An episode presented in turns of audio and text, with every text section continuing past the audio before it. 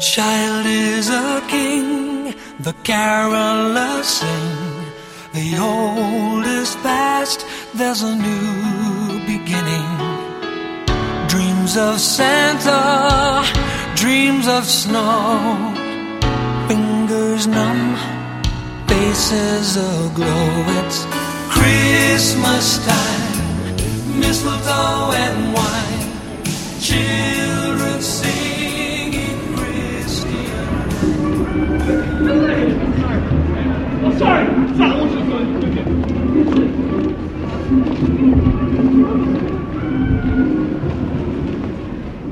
At the top of Grafton Street, a group of tuneless singers make up a raucous street choir, managing to turn silent night into a contradiction in terms. Scurrying shoppers like ants at a party, arms laden with gift wrapped Christmas presents, head home as the Dublin dust descends. A little girl is mesmerised by Switzer's window with its glorious gnomes, who move majestically to the rhythm of the music. Crowds gather, young and old, just to savour the innocence of it all. After picking up my last Christmas presents, I call in to my friend on the way home, John Fitzgerald Montini Byrne. As it's the season of goodwill, I won't dwell on how untidy his flat was. Suffice to say, I had to wipe my shoes after leaving it. The Christmas spirit is sadly lacking in the antics of the drivers in the rush hour traffic. As always, the car radio brings a crumb of comfort to my frayed nerves. I am startled to hear a song I haven't heard in years, which returns to me like an old friend. Suddenly, I am entangled in the clinging cobwebs of childhood. I become a seven year old boy again in Roscommon. Like many houses in rural Ireland, our old wireless was perched on a shelf over the television. That Christmas was a milestone for me because it was then for the first time I was able to adjust the volume of the radio whenever that song came on, albeit by climbing on a chair. To this day, this is the record which I most associate with Christmas. Did you think I would leave you dying when there's room on my horse for two? Climb up here, Joe will soon be flying. I can go just as fast with two. Did you say, Joe, I'm all a tremble? Perhaps it's the battle's noise, but I think it's that I remember when we were two little boys. Christmas really began in earnest on Big Saturday, the Saturday before the holiday, when we journeyed into town to bring home the Christmas. It was far and away the busiest day in the town. A fascinating mixture of the festive spirit and hard nosed business. The market square was buzzing with the making of the deal, an event which inevitably ended either in stubborn resistance or with warm handshakes and God bless you, ma'am, and a happy Christmas to you and yours.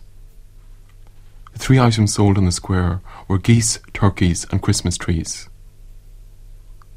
Then the obligatory excursion to the friary for Mass, preceded by confession, for which we queued interminably.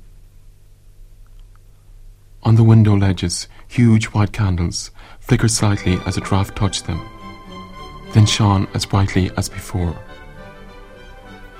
Despite the solemnity of the Mass, the smell of incense smelt more beautiful than a springtime primrose.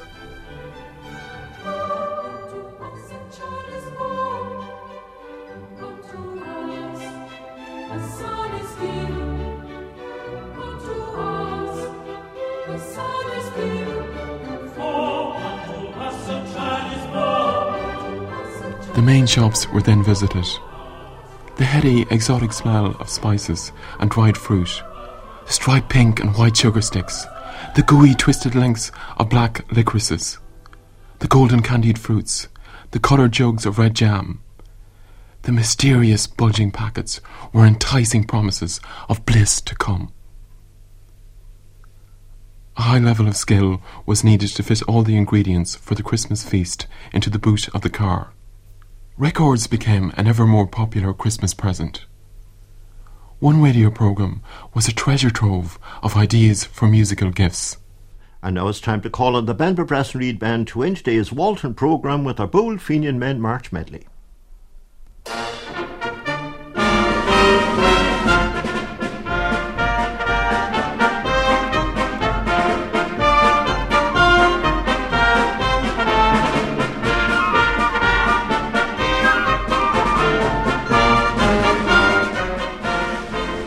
Now, may I remind you that you're always welcome at Walton's. Do drop in if you happen to be passing 2 to 5 North Frederick Street, Dublin 1.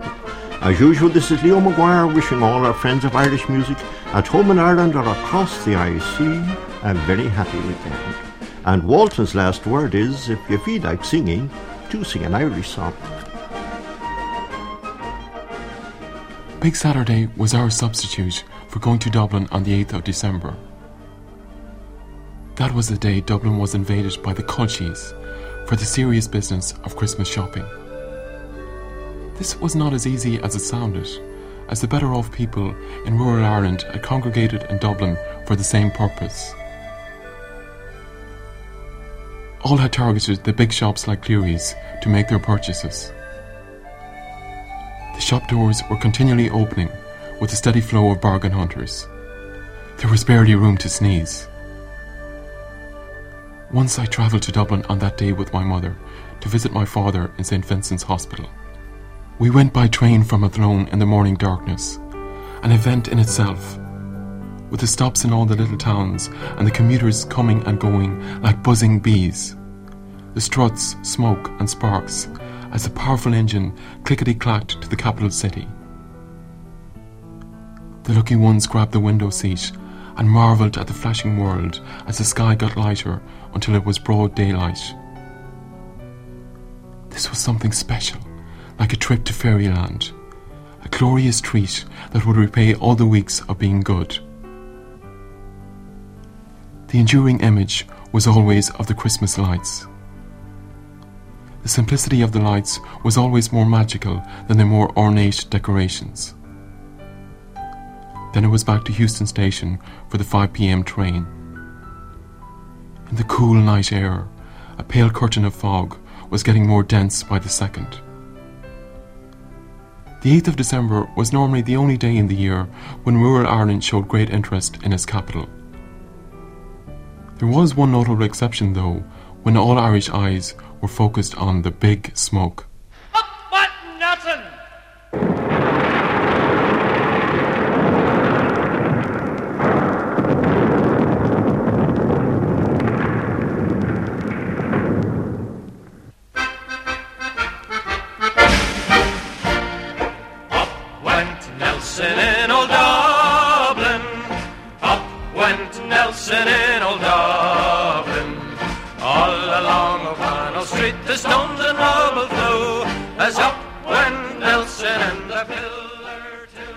Yes, a massive explosion had brought the statue of Nelson and the upper part of the pillar crashing into O'Connell Street. A souvenir hunter succeeded in getting away with Nelson's head, which was finally returned after exhibitions and whatnot. In our parish, the, the only occasion when for the army international events had impacted on local affairs was when a neighbour's cousin, world boxing champion Paul Pender, came on holidays to the village a few years earlier. One of my clearest memories of my first year in school was looking at all the pictures on the wall that had been taken when he walked among us. I resolved there and then that I would someday be the world champion. Pender's relatives basked in the glory of his triumph. Nobody else in the county, probably even in the whole country, could boast such an illustrious cousin. They promptly moved up a few steps in the social hierarchy. It always amuses me when I hear people saying that unlike the British, we don't have a class system. That's not true, because we have something much more subtle. In rural Ireland, there was a very definite hierarchy, which kept everybody in their preordained niche. The only way to break free from your appointed status was to move out. So this is Christmas. And what have you done? Another year over. And new one just begun. And so this is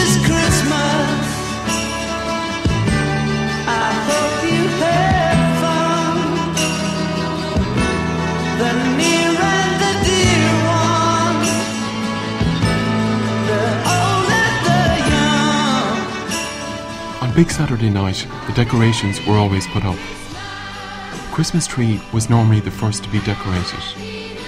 After great debate, the nicest cards we had received were selected and exhibited on the mantelpiece amidst a sea of tinsel and holly. We cheated by putting two rows of string across the ceiling and hanging up the nicest cards from previous years. A turnip was carefully chosen to play reluctant host to a tall white Christmas candle, which was neatly adorned with sprigs of red berry holly and dispatched on the kitchen windowsill. Writing to Santi was another important task for that evening. I was determined to ask for football boots, especially after a new name entered my life like a whirlwind. And George Best going through here. Yes, it must be for George Best. Georgie Best has done it.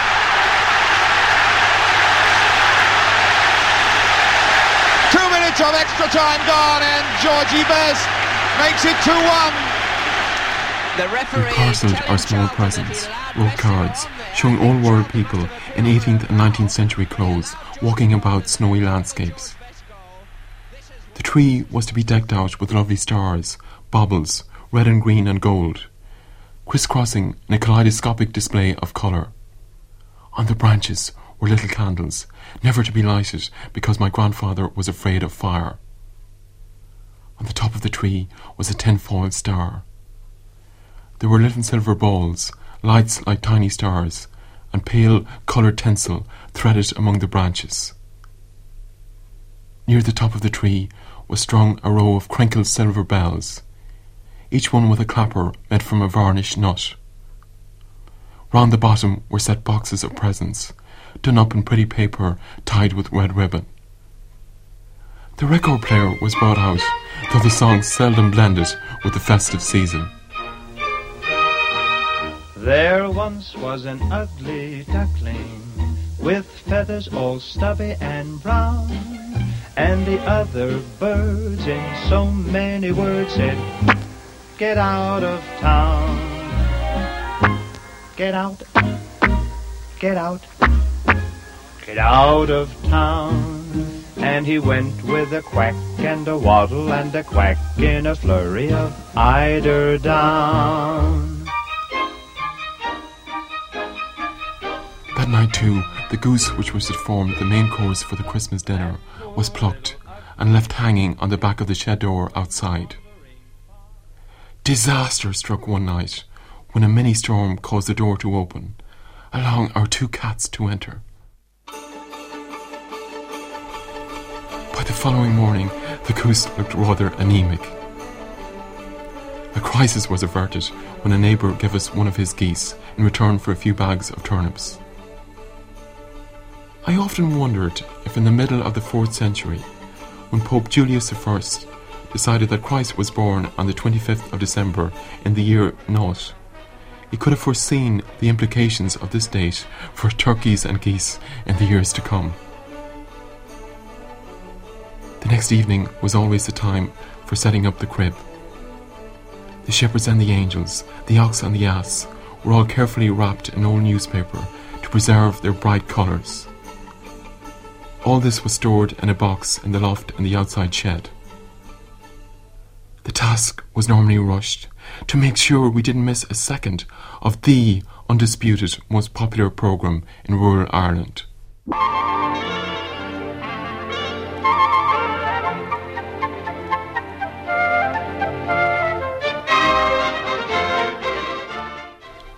The largely rural audience who watched the Riordans were once said by one smart aleck to be afflicted with a farrago of feeble mindedness.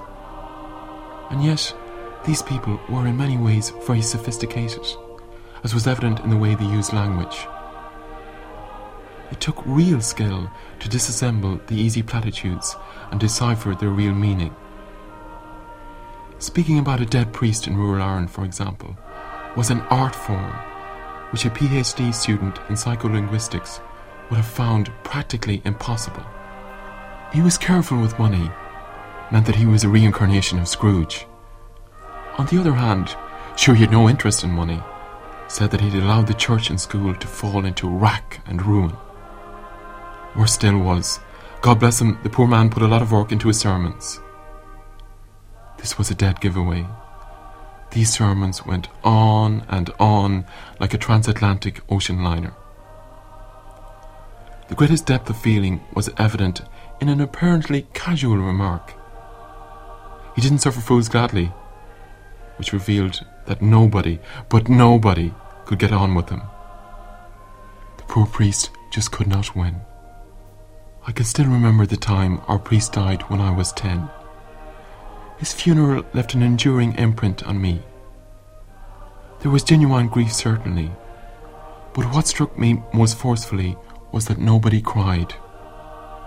In that moment, whatever thoughts I had of a vocation to the priesthood died too.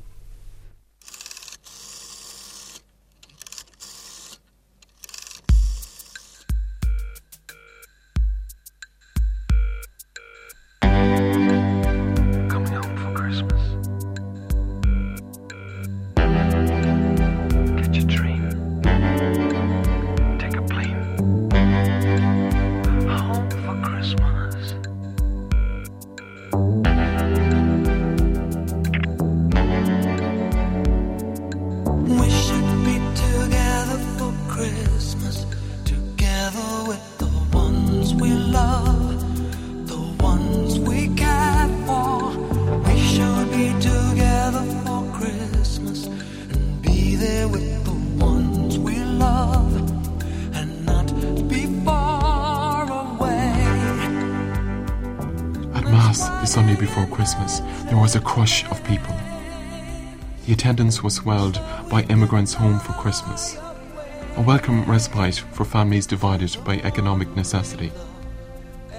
Christmas was a time of delirious reunions as trains and buses to Roscommon brought relatives home to the bosom of their families. The conversation took on a more cosmopolitan tone, with local and global issues intertwining. One Christmas, though, the talk seemed to be limited to just one catastrophic event. Senator Robert Kennedy was shot this morning in Los Angeles. Reports say he was hit twice by pistol bullets. Five others besides the senator were hit. Senator Kennedy is in hospital. Senator Kennedy has been shot. Is that possible? Is that possible? It could. Is it possible, ladies and gentlemen? It is possible. During the last few days at school before the Christmas holidays, our normal timetable was suspended. Every year, the same poem was read to us, which told me not just what Christmas was like in the past, but how it felt. My father played the melodeon outside at our gate. There were stars in the morning east, and they danced to his music. Across the wild bogs his melodeon called to Lennons and Callans. As I pulled on my trousers in a hurry, I knew some strange thing had happened. Outside the cowhouse, my mother made the music of milking. The light of her stable lamp was a star, and the frost of Bethlehem made it twinkle. A water hen screeched in the bog. Mascone feet crunched the wafer ice on the potholes. Somebody wistfully twisted the bellows wheel. My child poet picked out the letters on the grey stone. In silver, the wonder of a Christmas townland, the winking glitter of a frosty dawn. Cassiopeia was over Cassidy's hanging hill. I looked, and three whin bushes rode across the horizon, the three wise kings. An old man passed and said, Can't he make it talk? The melodeon. I hid in the doorway and tightened the belt of my box pleated coat. I nicked six nicks on the doorpost with my penknife's big blade. There was a little one for cutting tobacco, and I was six Christmases of age. My father played the melodeon, my mother milked the cows, and I had a prayer like a white rose pinned on the Virgin Mary's blouse.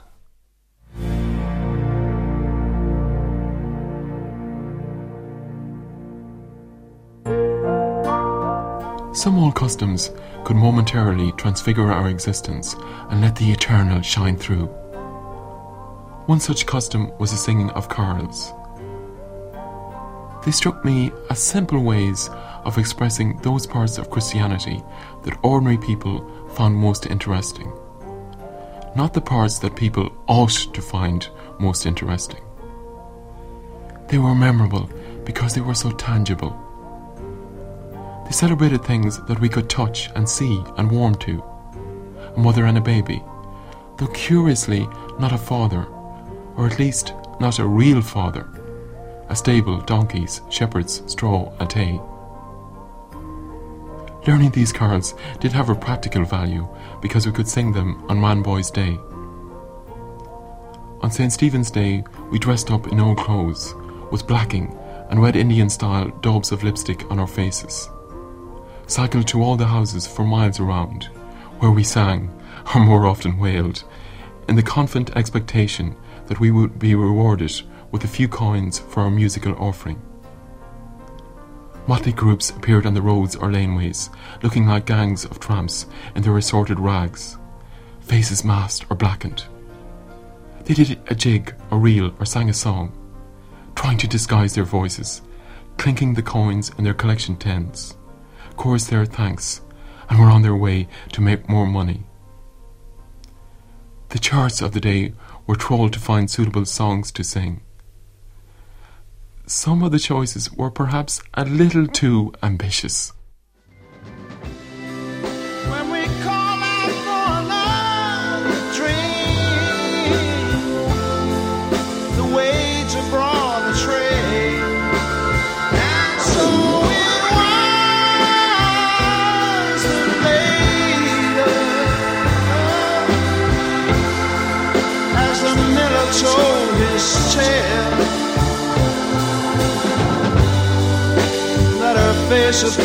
Just turn the wider shade of. We also read the nativity story of how the angel spoke to the shepherds on the hillside and reported that they went in haste and found Mary and Joseph. Looking back now, I wonder if that was the first Christmas rush. Another important part of our preparation for the season was the making of Christmas cards. Part of this reason was economic. We could give cards to family members and relatives without incurring any expense. However, I suspect the main reason for this activity was that it kept us quiet for hours and hours. There was a bag of sweets for the person with the best card, which provided a definite incentive for all of us to do our very best at a time when we were at our most giddy.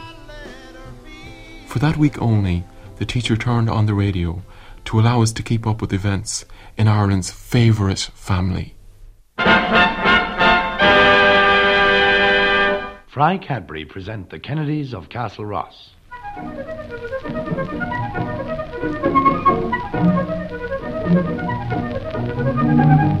Fry Cadbury, makers of Bournvita, the nicest bedtime drink, present another episode in the life of Ireland's popular radio family.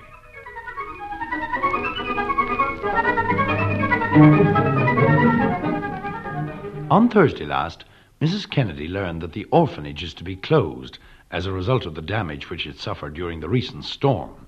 But Padder Mahony's friend, Bosun McGinty, has persuaded Mrs. Kennedy to arrange a meeting with the orphanage. The 24th was the day when we finished our 4,000 Hail Marys, which we had begun on the first day of Advent. Inevitably, I began the season by faithfully saying my daily quota of 156 Hail Marys. but I let the practice slip in the middle of the month. And then, in the final few days, I had to bombard the heavens with prayers.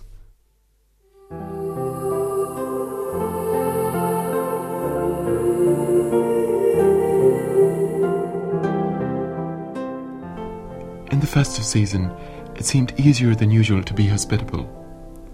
Hospitality is when you make guests feel at home, even when you wish they were in their own homes. Every year, our next door neighbour, George Doyle, an elderly man who lived alone, joined us for dinner on Christmas Eve. At Christmas, George was melancholy, pessimistic, moody. In a peculiar way, he both looked forward to the season of goodwill and dreaded it. He was impatient for the magic that never came for him, but that all the preparations promised. Christmas was above all for him a time to be lonely. In his microcosm lay rural Ireland's universality. He remembered his family scattered all over the world England, Australia, America, and Canada. While they felt exile, homesickness, longing, and hope for returns that would never materialize, he was trapped in a prison of memories. His pain was a piercing grief of never being able to return to the way things used to be. Like many elderly people in the west of Ireland who lived alone, his loneliness became more intense and shrill with each passing Christmas, at times ascending to a chilling crescendo. Every year, his longing for warmth and affection became more desperate. He was another silent victim of a vast and concealed cancer of loneliness, an emotional holocaust. Christmas was little more than a painful reminder of missed chances for lasting happiness.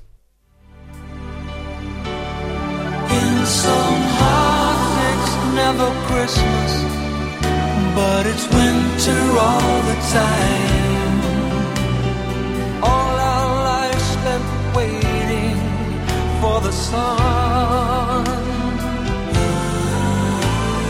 Children of tomorrow, how they need a star to follow. In some hearts it's always winter.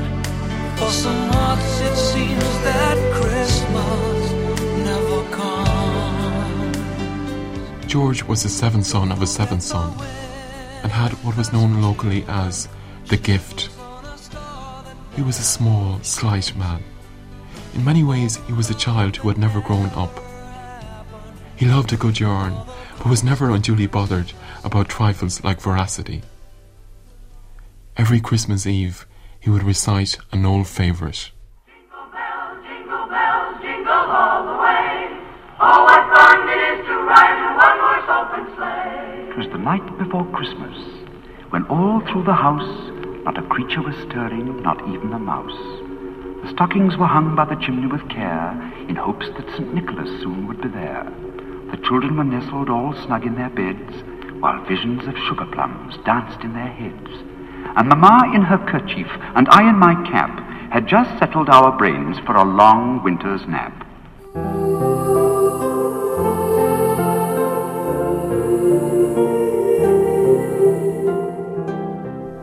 I remember his moustache, white from the frothy Guinness which he enjoyed with his meal.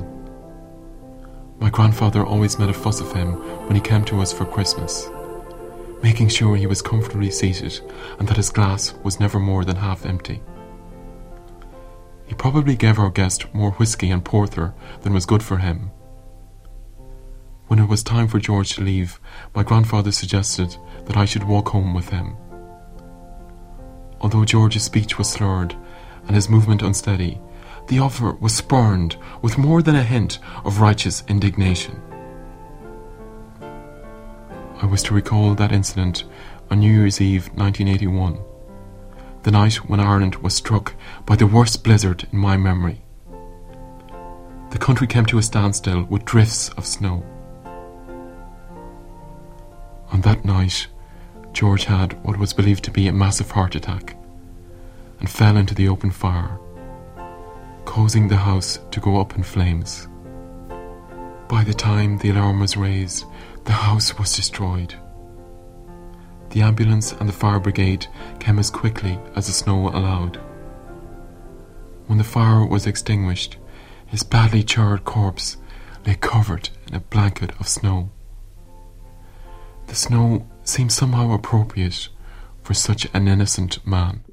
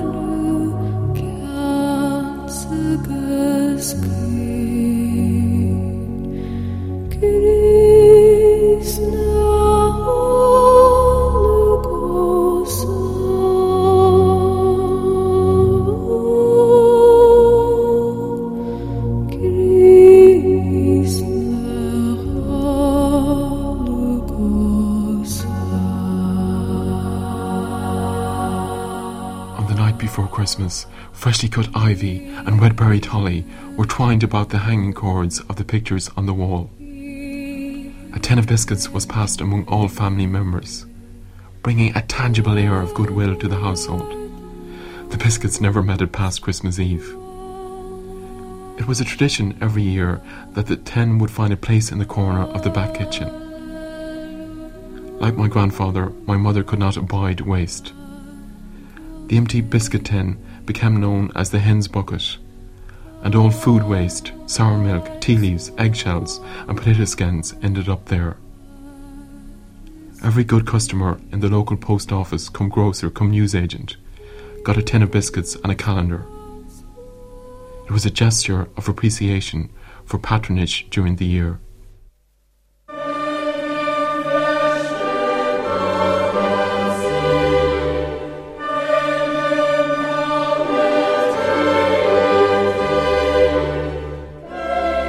In dark, dull density, the curtains were stripped off the windows, and a single candle was put to burn in each cell till the morning. When the rosary was said, the children were dispatched to an early night in bed. No dissenting voice was raised. The back door remained unlocked, whatever the weather, so that there was no danger of Mary and Joseph going astray in their search for a resting place. Across the fields, the houses glittered, the light from the candles like jeweled pinpoints in the darkness. A thrill of hope, the weary world rejoices, for yonder breaks a new and glorious morn. All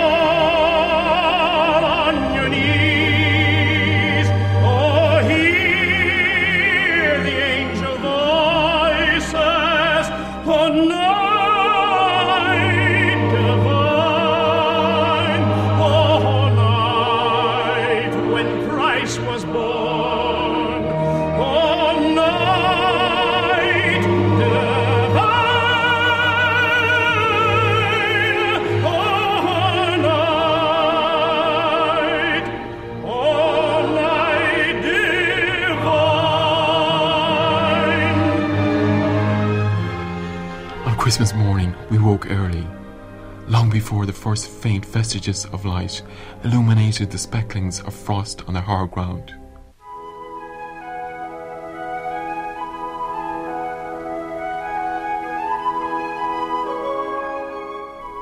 As I pulled back the curtains, I was compelled to watch the world take shape despite my haste. The faint horizontal threads of clouds were growing a fiercer red against the still grey sky.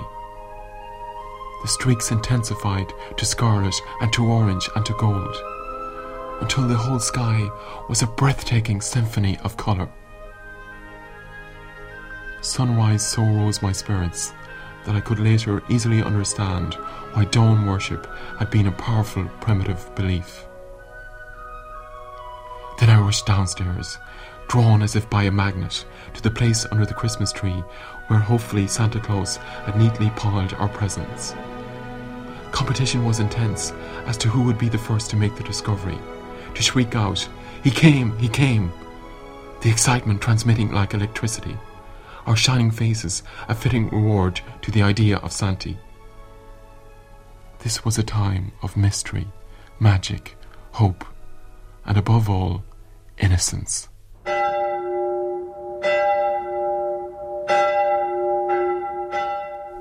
At Mass, the priest wore his best gold and white vestments, and the pale wax candles on the altar gleamed amid the lilies. The pungent scent of greenery mingled with the waxy smell of burning candles.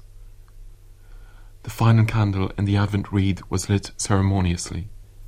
So many of my images of Christ are etched in light the silver of frost and moonlight, the shining star of Bethlehem guarding the Magi, and the radiance of lighted candles. Here, mystery and ritual met at the point where human understanding failed. Then, a song so beautiful that it worked a minor miracle and hushed all the coughing and shuffling.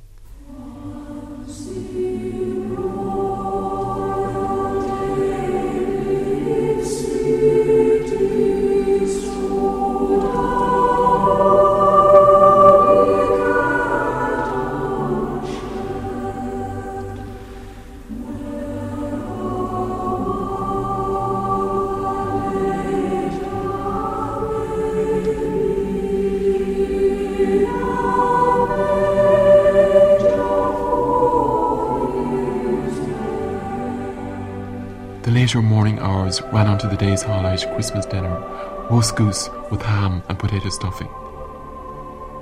The dessert was to be Christmas pudding, boiled in liquid blue flames from a tablespoonful of brandy heated over a candle.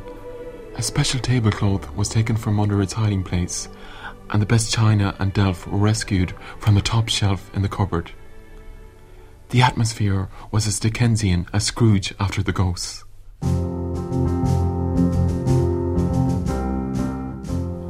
Unusually, a fire was put in the parlour. Although the light was off, the crickle crackle fire provided leaping flames, dancing shadows, and a rosy glow. Our joy was compounded when my mother came in to tell us that our cow had displayed a commendable empathy with the spirit of the season by deciding to bring her healthy new calf into the world. We wriggled our toes and rubbed our gloveless hands to keep warm in the cold of early night. Stars were like holes in God's carpet, which allowed the eternal light to shine through. We tiptoed in our shiny Wellingtons, avoiding heaps of cow dung in the stable. A hoarfrost lay on the fields, and the hedgerows were hung with the lace trimmings of what seemed to be a thousand spiders' webs. Our cattle were huddling under creeping hedges, staring vacantly up at the slate grey sky with her stoic eyes as they churned the day's grass. The trees seemed to be standing and shivering together, hugging bare limbs and grumbling about the cold.